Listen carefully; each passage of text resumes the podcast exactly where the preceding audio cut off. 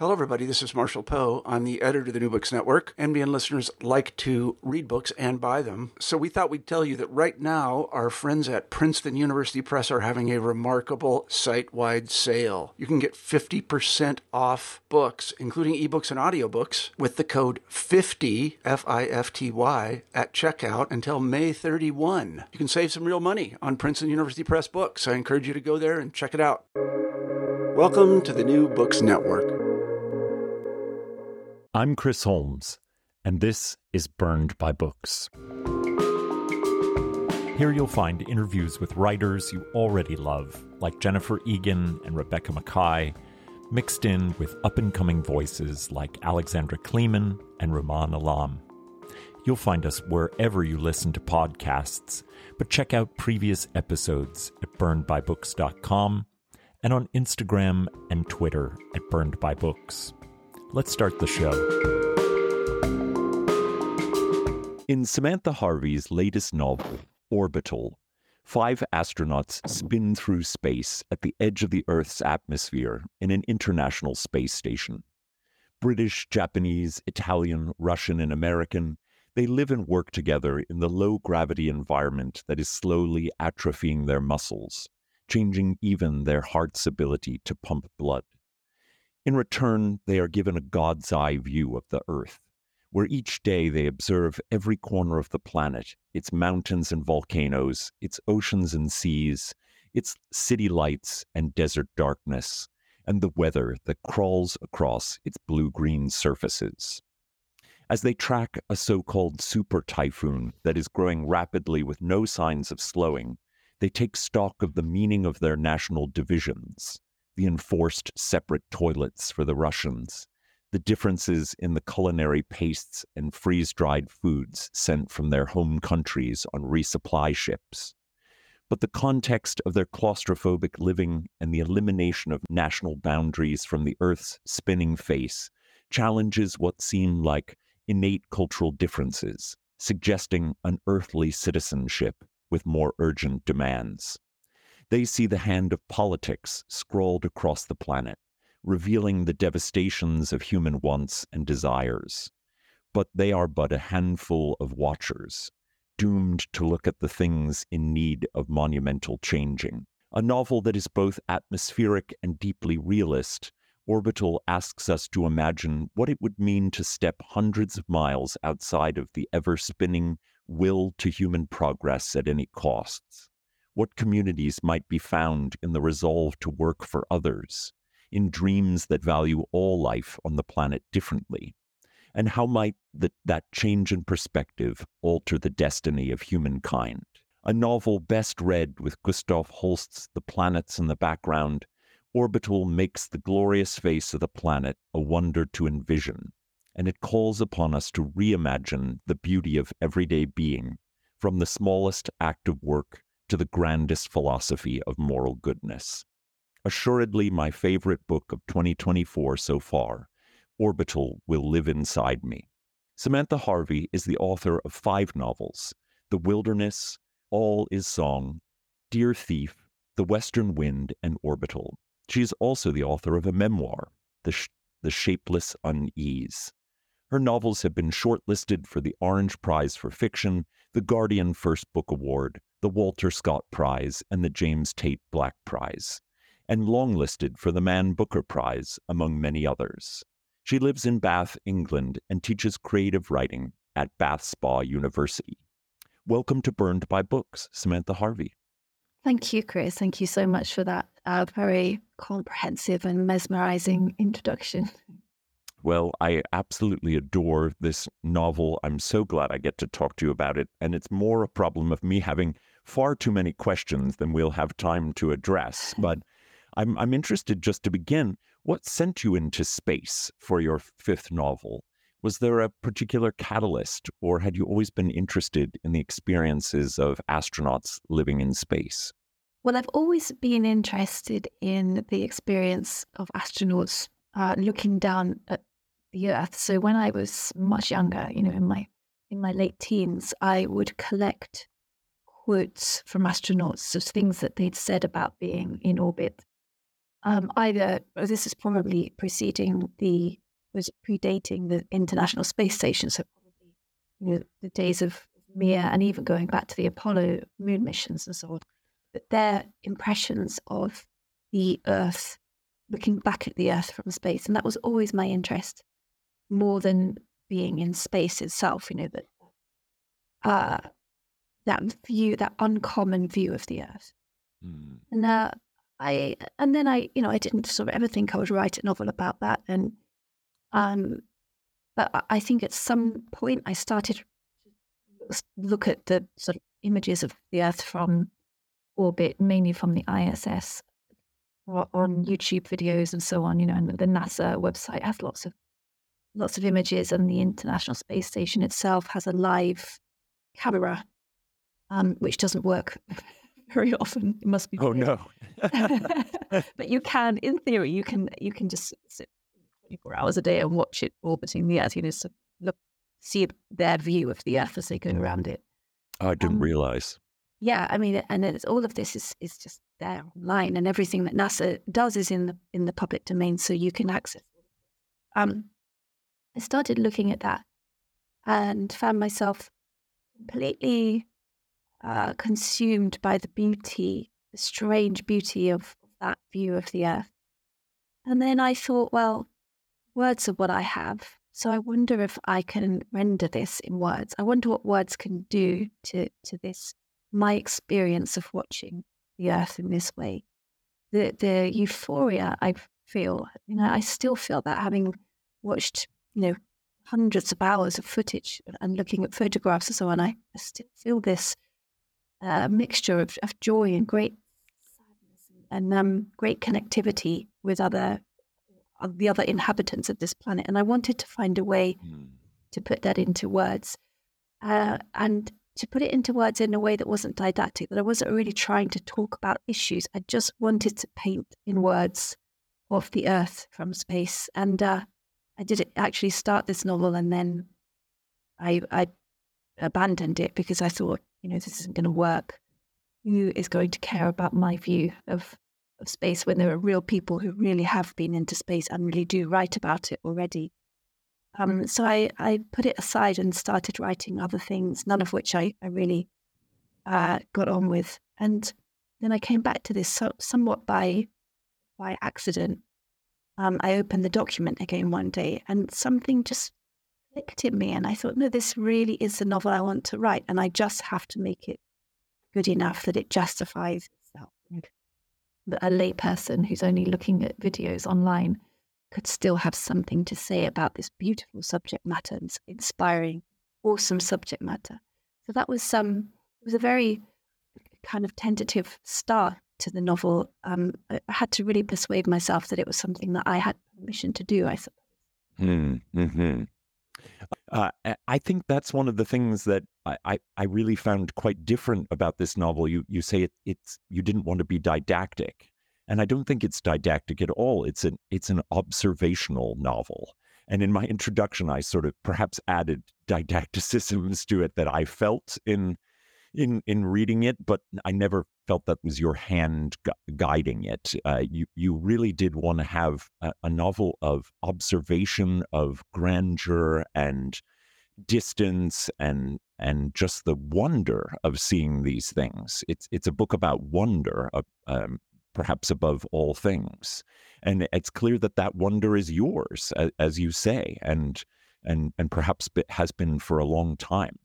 But I, I wonder um, if you thought at all, um, perhaps either worried or were excited by the fact that you would have to play with some genre expectations by going into space, and that readers uh, of of books that that do inhabit space stations or rockets or things like that tend to be on the lookout for alien life or for technical disasters that threaten the life on board the station. Although there is a, a quite nice crack that's emerging in the um, and encounters with other unhappy spacecraft. But Orbital counters these expectations by living not in the space of speculative fiction, but of exacting realism of, of life in space. What the astronauts see and do is entirely plausible, and indeed it mirrors the experiences of those who have been aboard the International Space Station. What were the appeals and difficulties of having a setting that brings with it so much genre baggage? Yeah, it's such an interesting question. I mean, I I don't go out of my way to subvert genre, but I, I am also not terribly interested in the boundaries between genres. I mean, I, I think there's a conversation to be had there, but I I think writing is writing, and what what I wanted to do was to write something that might count, I suppose, as nature writing about space. Um, that tried to grapple with the idea of space as a reality and therefore as, as something that is open to realism, fictional realism. Mm-hmm. Because we, I find it really interesting that even now in the 21st century, when been several times to the moon, we've had humans in continual um, orbit around the Earth for 23 years now. Oh, wow.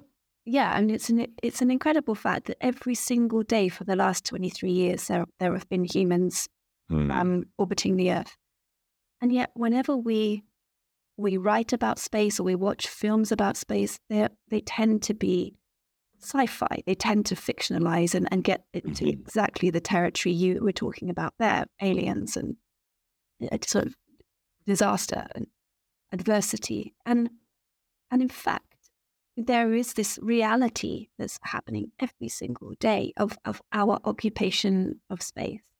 And I wanted to write about that. I thought, this why are we not writing about this? This is a, a terrain that humans have occupied for a long time.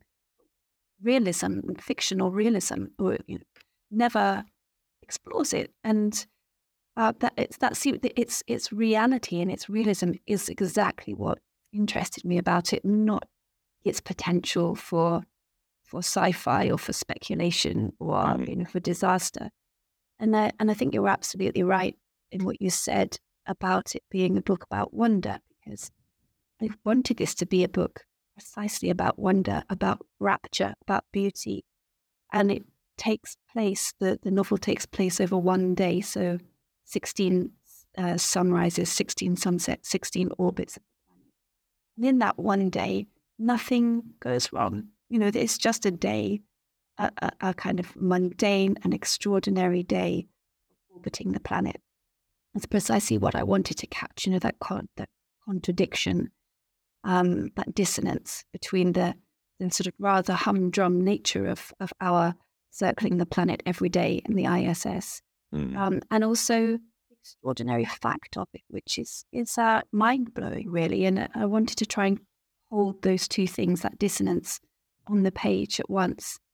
Um, and you're right, there is a, a nice crack appears on the space station. And actually, that's the space station in my novel isn't actually the ISS. I mean, I never call it that, but of course, that's what it is, and that's what it's modeled on. And the ISS does have a Oh, it does. oh, oh, wow. Does. It's becoming somewhat dilapidated, and and it doesn't have that many years left in it. And you know, of course, the war in Ukraine has has hastened that difficulty difficulties of you know Russia and the West sharing that space. Yeah, um, yeah.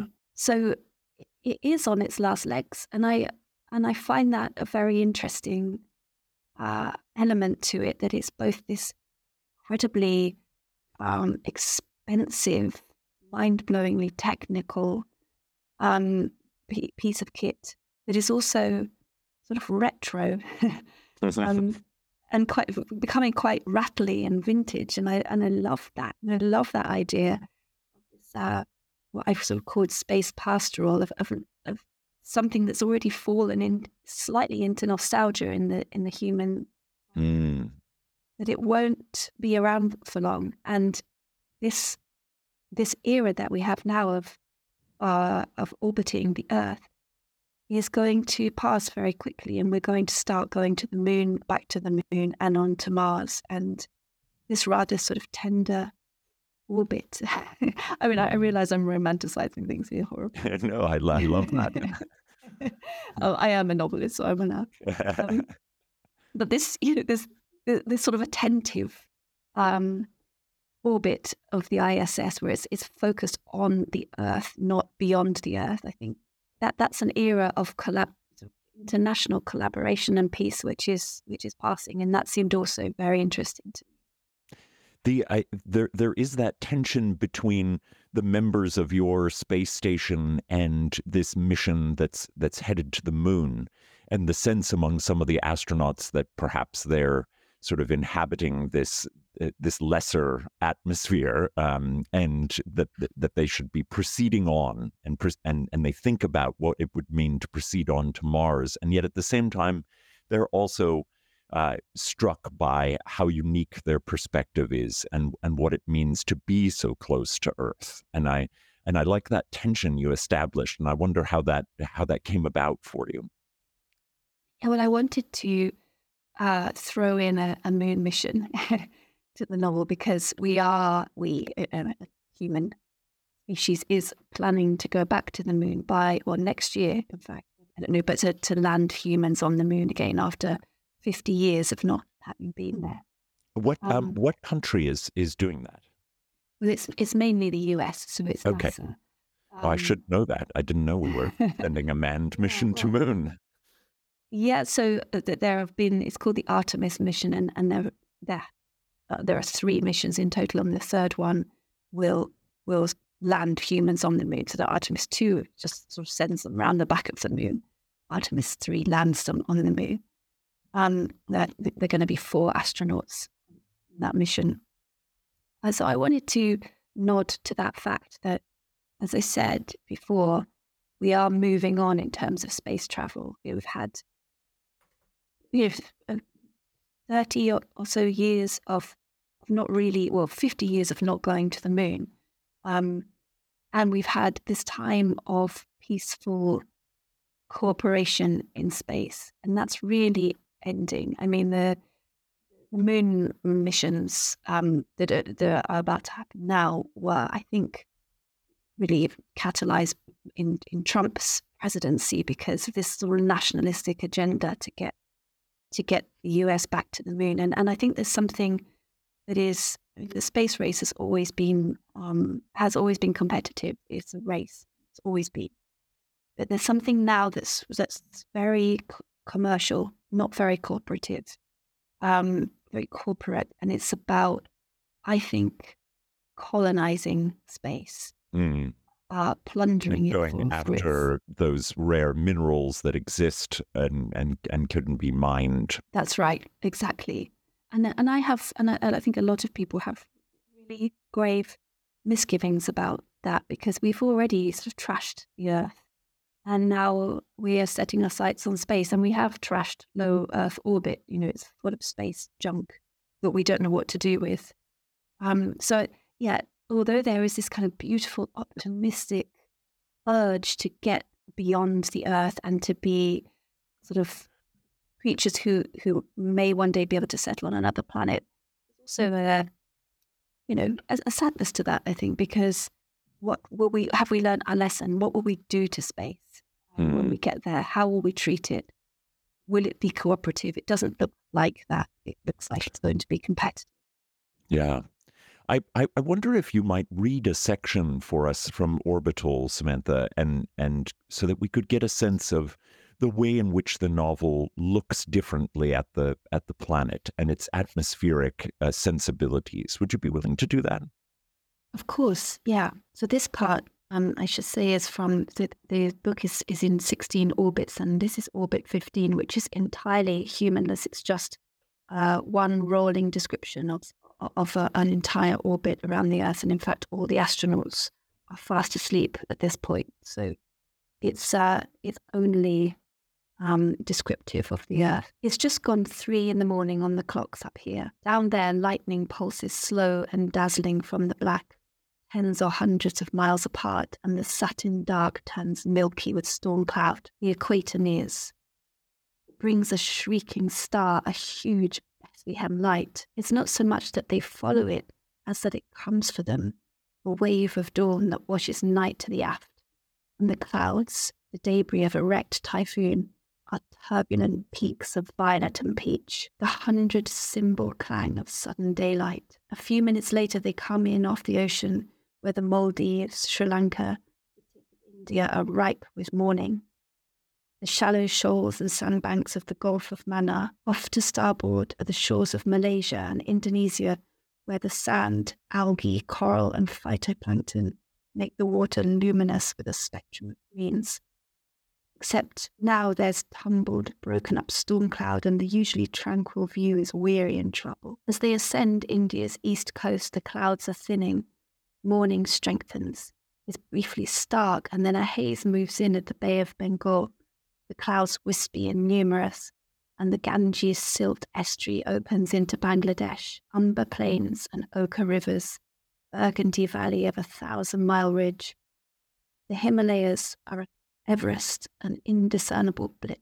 Everything beyond them, which caps the earth, is the rich, fresh brown of the Tibetan plateau, glacial, river run, and studded with sapphire frozen mm. lakes up now and diagonally across China's great mountains, the faint smudge of rust that is the extraordinary autumn bloom Jiuzhaigou Valley, and then the Gobi Desert in seeming plainness, except in looking closer there are the fearless brushstrokes of seas in sand, the movement of water, and seas in brown bolts of duck egg, mauve, lemon, and crimson, and cast the arid and shades of oil spill, and makes of canyons nacreous shells and on it presses the northward orbit into the afternoon of North Korea and up above Hokkaido, Japan is a wisp trailing into a vanishing point. It was 11 orbits and 16 hours ago that they passed it going down, and this time they skim it going up across the arm of Russian islands that sweep along the Pacific Ridge,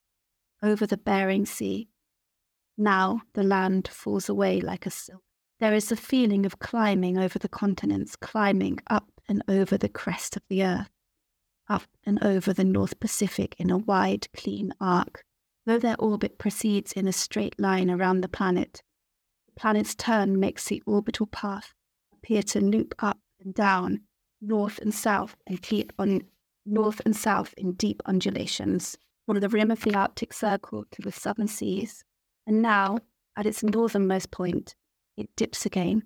Far off to the left is a smooth, crisp bonbon of ice that marks Alaska, a cloud free confection of crackable white.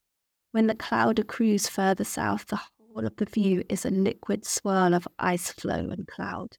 The long tail of the Alaska Peninsula, a glimpse of land, of fjord and inlet, spine of mountain range, ice floe thinning, the coast of Canada portside not a coast at all, but a land that's been sledgehammered into random pieces.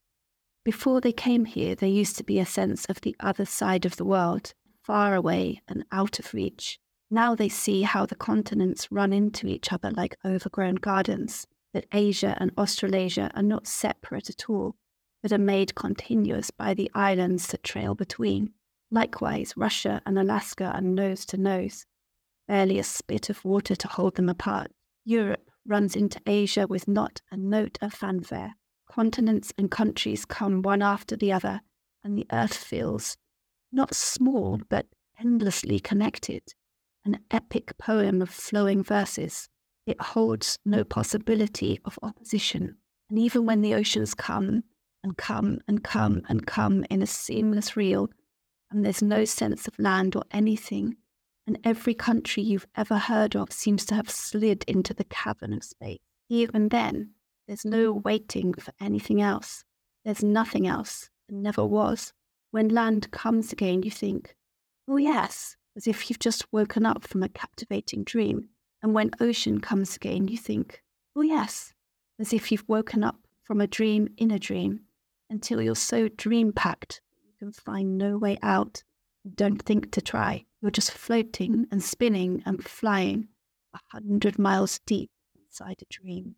The night is over there, off to the east, where the horizon is blurring. Not here yet, but they're tracking closer. The Pacific below and falling away in a warped curve snow dusted peaks of the Sierra Nevada.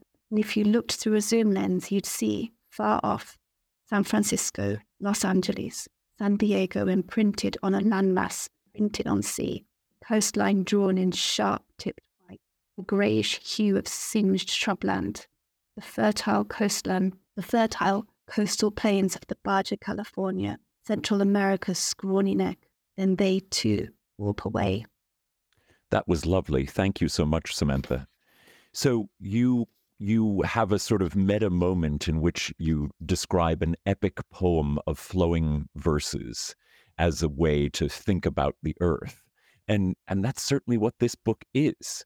And th- here they're spoken by an, a narrative voice that is not it, it's not the characters, as you say, they're asleep.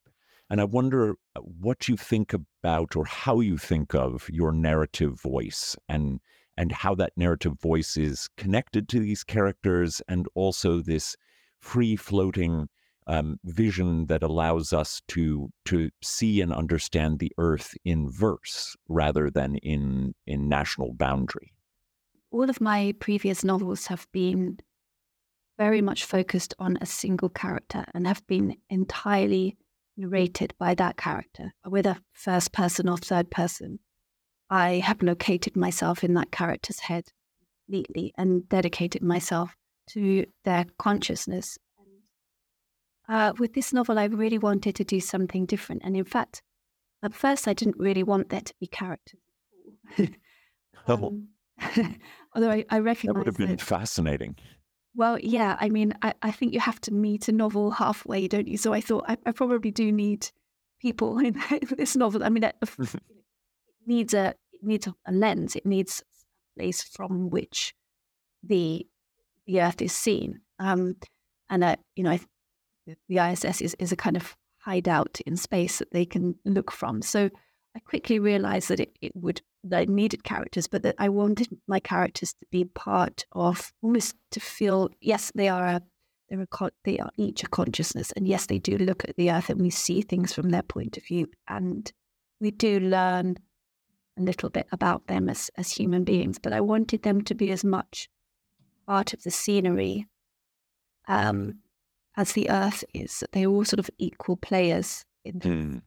uh, not more important, not less important, and, and tried to access a voice that felt much more kind of loose and imaginatively free and not tethered to the remit of what any one human being could feasibly think or feel to try and break out, you know, Yeah. out of that uh, habit of mine as a novelist, I suppose. Mhm. enjoyed that that project and it allowed me a panoramic view that I think absolutely necessary to write a novel like this. And of course, ultimately, you know, a lot of those views are, are my own, but I I tried to come from a place in myself that was open and elusive and free than just sticking to to my own view of things, to try and encompass multiple views, multiple perspectives, multiple uh, sort of lengths of, of uh, time frames of shrinking and expanding time. Um, yeah, so I, I think it, it the novel required that kind of project. Hmm. The the members of the space station are um, American, Russian, Italian, British, and Japanese. They identify strongly with those nationalities and with the particularities of their cultures. If that weren't clear enough, they have divisions on the station, including, as I mentioned, that separate toilet and a crew area for the Russians. If we were to consider the points of tension in this meditative fiction, one would surely be the contradiction of the profound meaningfulness of national difference on the space station and the erasure of national boundaries outside the Earth's atmosphere. What was interesting about taking humans who had been raised to understand themselves in national terms and changing their context for understanding those boundaries? Yeah, um, that's a very good question too. I, I think it is part of that dissonance, isn't it? That they that they are there to not just there as a particular nationality, they're there to represent their entire country, and that's particularly true Mhm. for the, the the sort of the say the British astronauts. I mean, there's only ever been one British astronaut on the ISS, so he he carried the whole kind of freight of Hmm. national expectation with him. Um, uh, that's that's true for for all the nationalities. I think that they are representing an entire uh, nation when they go there. Yet, as you say, they're invited in their view of the earth to dispense with any sense of not not the uh, relevance or the importance of, of nationality or the meaning of it, but the potential of it to divide because they can't divide when they're there. I mean, in very real terms, all the different parts of the space station are entirely dependent on one another. You know, we even now, if Russia wanted to, or, or the US wanted to leave the ISS, they couldn't because the, you know, the the Russian part is entirely dependent on the US part, and vice versa. Um, so it's a as a as a piece of machinery, it's an invitation to question the possibility, the true possibility of division between nations, while also recognizing that national identity, differences between nationalities, between cultures matter. Um, they exist, they matter, they're important, but they don't have to be divisive. And I, I think that the ISS sort of embodies that in a rather kind of beautiful way. Whether that was ever its intention, I don't know, but the, it, it does embody that. And I wanted the novel to try to grapple with that too. The, the astronauts talk a lot about their na- what we would think of as their kind of nationalized experiences of culture. But there are these wonderful moments where there are concurrences, like when they're talking about um, a, a, space they might be in other than the, the space station. And Chie uh, refers to a kind of Japanese style house, and others concur that that might be just the best place to spend time. Uh, and and I wonder how you decided upon what aspects of their of their national culture you would bring into these discussions and and how they would be meaningful both to the to the individual but to the others who perhaps haven't shared that experience.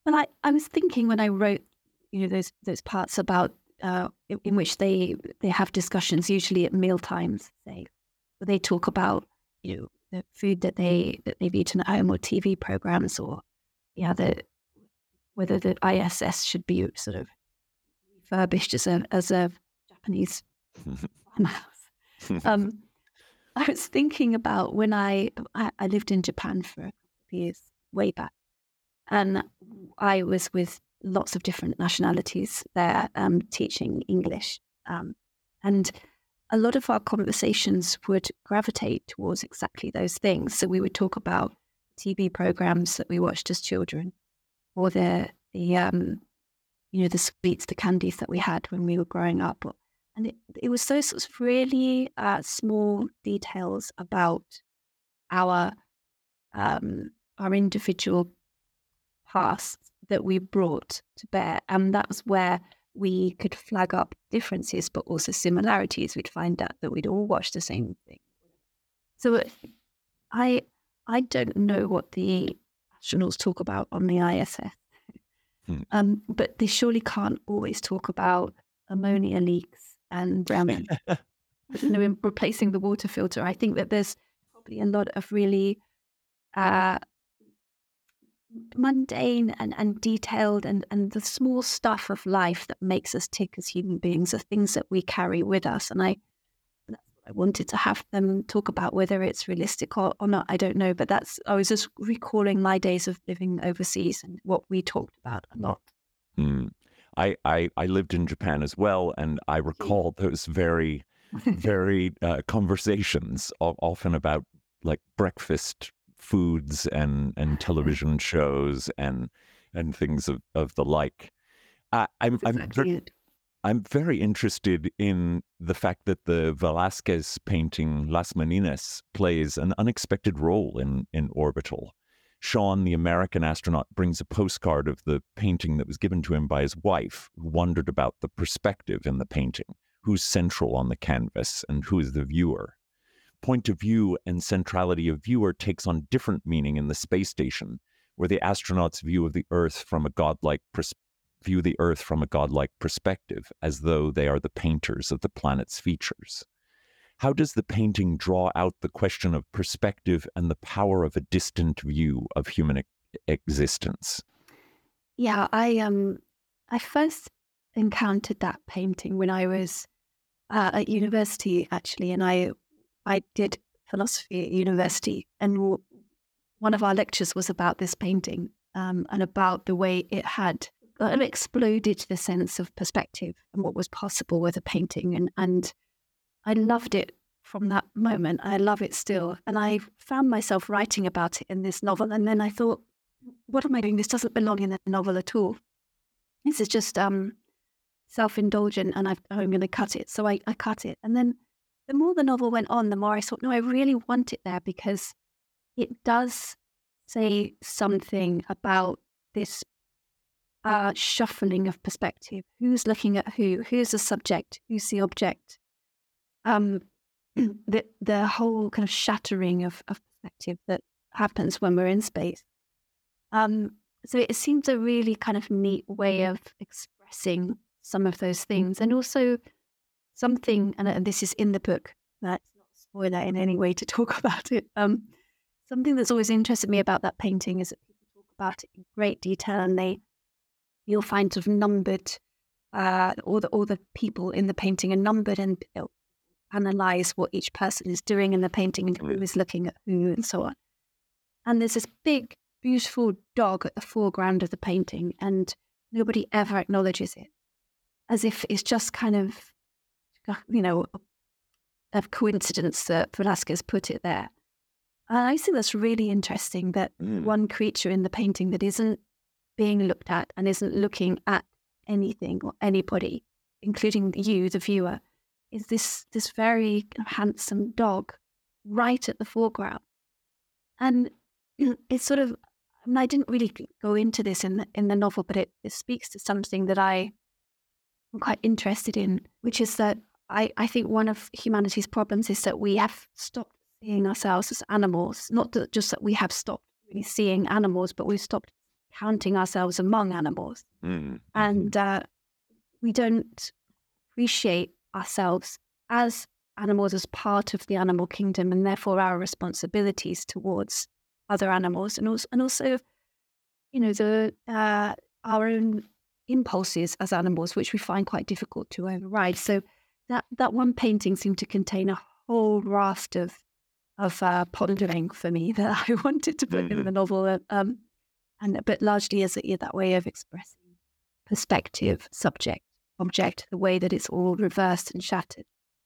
I've always, ever since I was lucky enough to see the painting in the Prado, I've I've always thought of the dog as the punctum of the of the painting, and I can't stop. Mm. You know, my my perspective always goes to the dog, and so I find yeah. it interesting that that people have ignored it as though he's like a, a settee or something. exactly. How it is, yeah. he never he never gets or she never gets counted as a subject in the painting, and I find mm. that in itself really interesting. Oh yeah, yeah, so just another piece of furniture. Yeah. One of the questions that uh, emerged from the novel for me was the cost of human progress, or or what you call the politics of want, and what it means for astronauts to have a distance from that. That's something that we uh, find almost impossible living on, on terra firma. The politics, as you say, of growing and getting a billion extrapolations of the urge for more, that's what they begin to see when they look down. And you go on to say that the astronauts, more than anyone uh, else, understand the cost, quote, on their rocket, whose boosters at liftoff burn the fuel of a million cars. It's a great irony that these people whose rocket added so much CO2 to the atmosphere have the greatest advantage on the destruction of the planet in the name of progress. And I wonder, we've been talking a lot about contradictions, but I wonder if you could talk a little bit about that marvelous contradiction.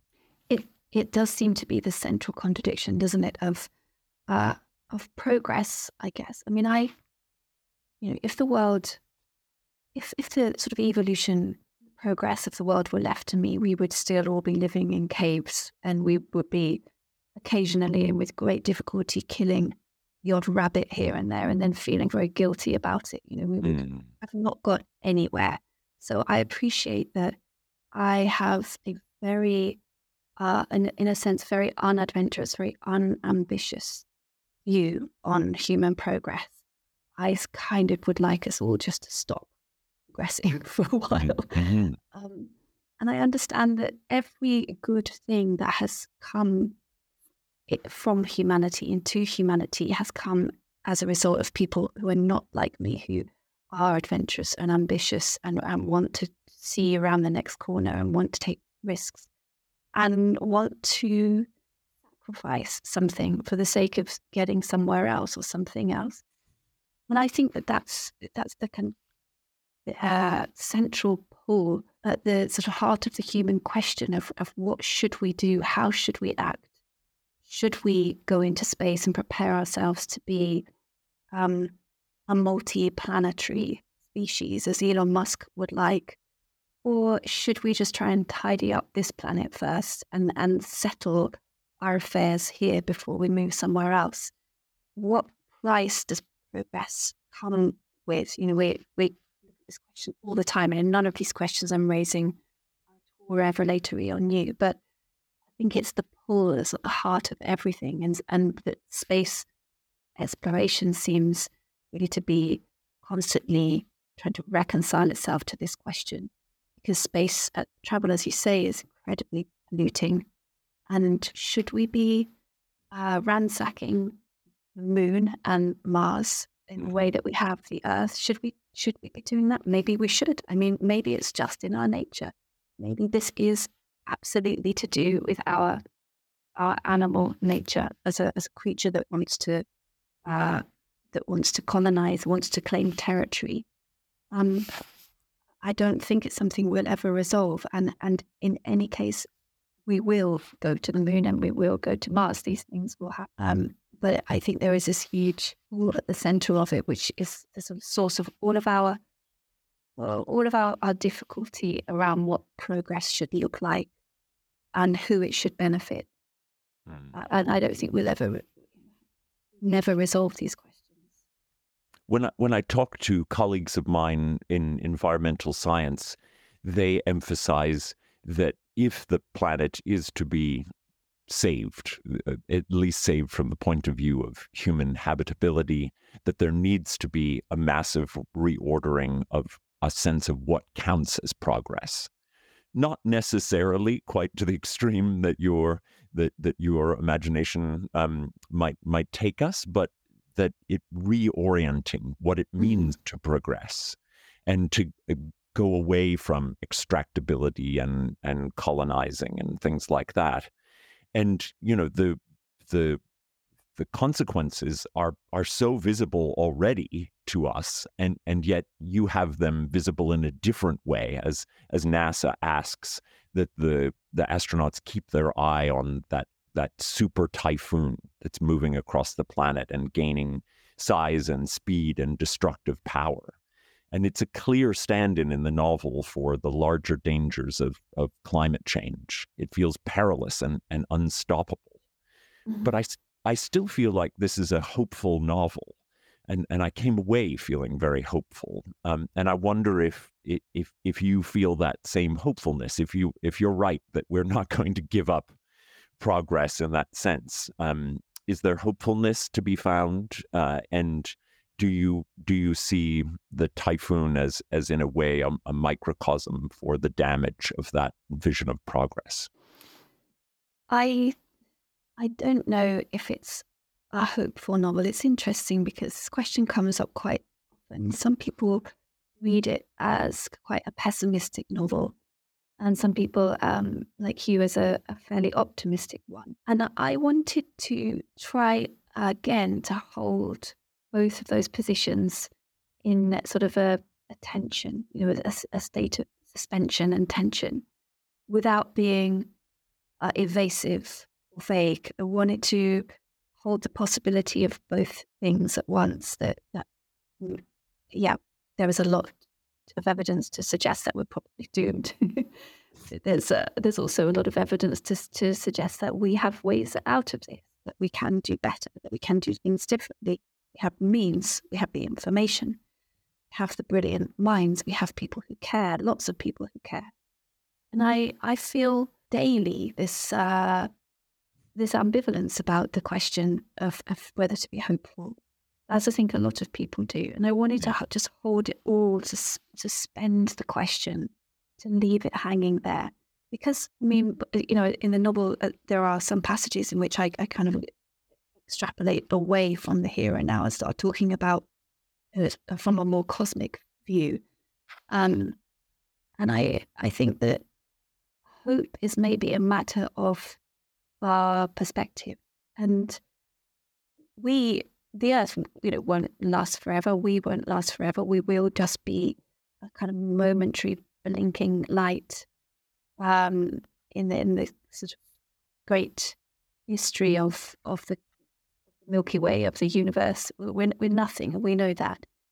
Um, whether whether we can have hope is a is a matter of how far out you want to zoom. I mean, you know, if you if, if you can't find what's in front of you hopeful, just zoom out a bit further, and there'll be something there that's hopeful or that's sort of generative or interesting or exciting. And I, I wanted to use that device in the novel that uh, instead of trying to say we're all doomed or there's great hope, to say just zoom in a bit, let's just zoom out a little bit. What does it look like from here? Mm. We look at it from this distance how does it look? How does it sound? Uh, to try using that very kind of beautiful elastic form of the novel to zoom in and out and, and just see what things look like from different distances and timescales. Um, and, and in that way, try to hold this question of optimism or pessimism in um, in balance, in suspension all the time. Um, and I, I don't mind whether it's read as a as a pessimistic novel or an optimistic one. I think the question is out there. It's uh, it's unanswered. Hmm. Well, lest we we end with uh, with thoughts of possible doom, I'd love to know a little bit about what you're reading these days, and and whether you have any recommendations you might have for for our listeners. Yeah, well, I was thinking um, about quite recent books for this because I we reel off lots of marvelous things that I love and have always loved. But I was thinking about things I've read in the last year or, or so. Um, there is a, a, novel called Kairos by Jenny Erpenbeck, the German writer, which is uh, a love story set in um, set in Germany uh, when Berlin Wall still existed, and it, um, it's very sort of quiet, beautiful, um, it's sort of quietly devastating story. Um, I really loved it. I love her work. I, I don't know that Kairos is her best, but I, but I love the way she writes. I love her concerns. So that that would be one of my recommendations. I'm always drawn to stories of uh, of the age of the wall for whatever reason. I I find yeah. them fascinating. Me too. It is such a rich, uh, rich territory, and, and I love in Kairos the way she depicts life in the East as rich, as as uh, allowing people to thrive, as uh, culturally diverse and rich. And it's not a, a, blinkered view, but it was a view that we don't see very often. We have this idea of it as being bleak, grey, dismal. Everything is is it was a much more partly because it's a love story and things are kind of expanding in it. it it's um it feels like a much more kind of open and hopeful vision, but not not naive, but you know, just mm-hmm. showed a different aspect to, to life in the East. So uh, I thought, I thought was a really thought provoking, beautiful novel. Um, there is a, a novel that came out, it was last year or the year before, by Alan Rossi, um, called Our Last Year. I don't know whether you've come across it, but it's, I haven't. It's really wonderful. It's a portrait of a of a marriage that is in uh, sort of on the rocks, and it's so beautifully observed. It's it's uh, psychologically very interesting and seeing both the the man and the woman's point of view and the unraveling of this relationship and the ways in which they try to save and, and do save it. And um, you know, it's really uh, sort of uh, gentle, but but also a really good, quite penetrating account of what happens um, when a relationship begins to break down. I thought it was really wonderful. And the other novel is one that hasn't come out yet. I think it comes out this March, and it's by a British novelist. And in fact, she was one of my students. Um, oh, that's exciting. Yeah, and now and again, you know, this this happens. One of your students just writes an absolutely pelting novel, and um, it's it's called How to Be Somebody Else, and uh, it's by an author called Miranda Pountney, and it's set in in New York actually, and she's a British novelist, but the novel is set in New York, and it's uh, it's, I worried when I when I picked it up that it would fall into that uh, terrain of sad girl novels. You know, Is it set in Brooklyn? And that's all I need to know. yeah, no, it's it's uh, it's mainly on Manhattan, I think. Oh, um, okay. Well, then yeah, it avoids the genre. yeah. um, but yeah, I, I, I don't really um, take that well to that genre, but subverts it a little bit and does something different and is just so wonderfully written. It's so wonderful. And I think it deserves to do really well. I hope it will. I, I am um, unfashionably, I'm, I'm a great fan of John Updike.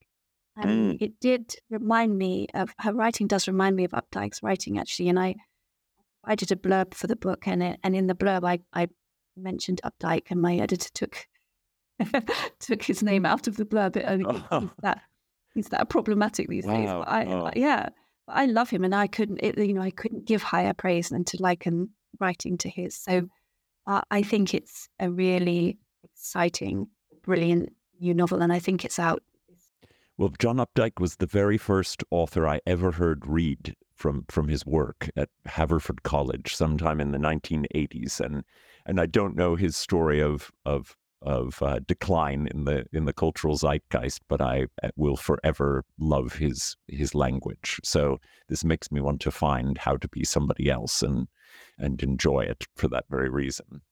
Yeah, and I'm uh, very envious that you heard him read. I would have loved that. Well, the, the thing that I most want my listeners to do is run out to your independent bookstore and buy a copy of Orbital by Samantha Harvey. Truly one of the best things you'll read all year. And, and Samantha, it's been an absolute pleasure to get to talk to you about this beautiful novel. Likewise, Chris. Thank you so much for your brilliant questions.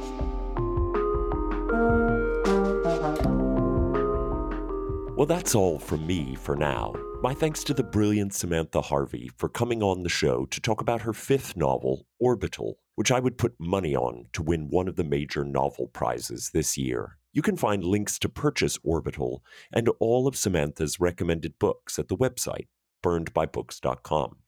There you'll find all of our previous episodes, links to buy a podcast t shirt, and ways to get in contact.